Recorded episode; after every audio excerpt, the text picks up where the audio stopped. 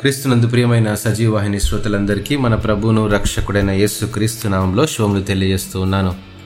నాకు భయమేస్తుంది అనే పాఠ్యభాగాన్ని అనుదిన వాహినిలో నేడు అధ్యయనం చేద్దాం. తన కుమారునికి జరగవలసి ఉన్న ఒక ఆరోగ్య సంబంధమైన పరీక్షలను గురించి చెబుతూ ఒక సహోదరి తన బిడ్డను గూర్చిన ప్రార్థన అవసరతను మా ప్రేయర్ టీంకు తెలియజేసింది. తాను పంపిన ఆ వర్తమానంలో ఉన్న బాధాకరమైన మాటలివి.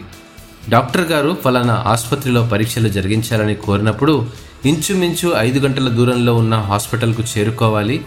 చాలా దూరం ప్రయాణం చేసి తన కుమారుడు ఎదుర్కొంటున్న తీవ్రమైన అనారోగ్య సమస్యలకు సంబంధించిన విషయాలను కనుక్కోవడానికి డాక్టర్లు ప్రయత్నం చేసిన తర్వాత ఎటువంటి సమాధానం వారి నుండి వినవలసి వస్తుందో అన్న సంగతిని గురించి తెలియజేస్తూ నాకు భయమేస్తుంది అని తన ప్రార్థన విన్నపమును మాకు తెలియజేసింది.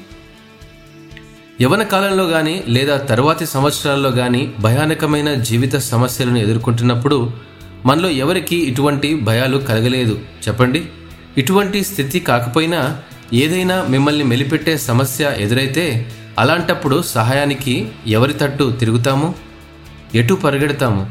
ఈ రకమైన పరిస్థితిలో ధైర్యాన్ని ఇవ్వగల ఆదరణకరమైన మాటలు లేఖనాల్లో మనకు ఎక్కడ దొరుకుతాయి? చెప్పండి. మన ప్రతి శోధనలో దేవుడు మనతో ఉంటాడన్న వాగ్దానము మనలను నిరీక్షణ కలిగి ఉండేలా చేస్తుంది. యెషయా గ్రంథం నలభై ఒకటవ అధ్యాయము పదమూడవ వచనంలో నీ దేవుడైన యహోవానకు నేను భయపడకము నేను నీకు సహాయము చేసేదనని చెప్పుచూ నీ కుడి చేతిని పట్టుకొనుచున్నాను అని వ్రాసి ఉంది.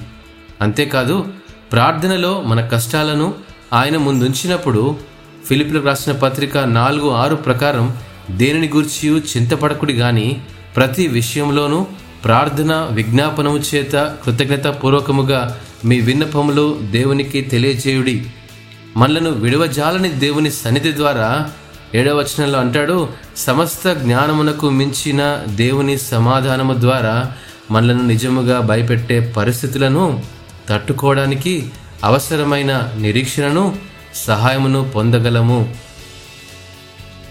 అటు నిరీక్షణ ప్రభు మనందరికీ దయచేయునుగాక. దేవుడు ఈ వాక్యమును ఆశీర్వదించునుగాక. ఆమెన్.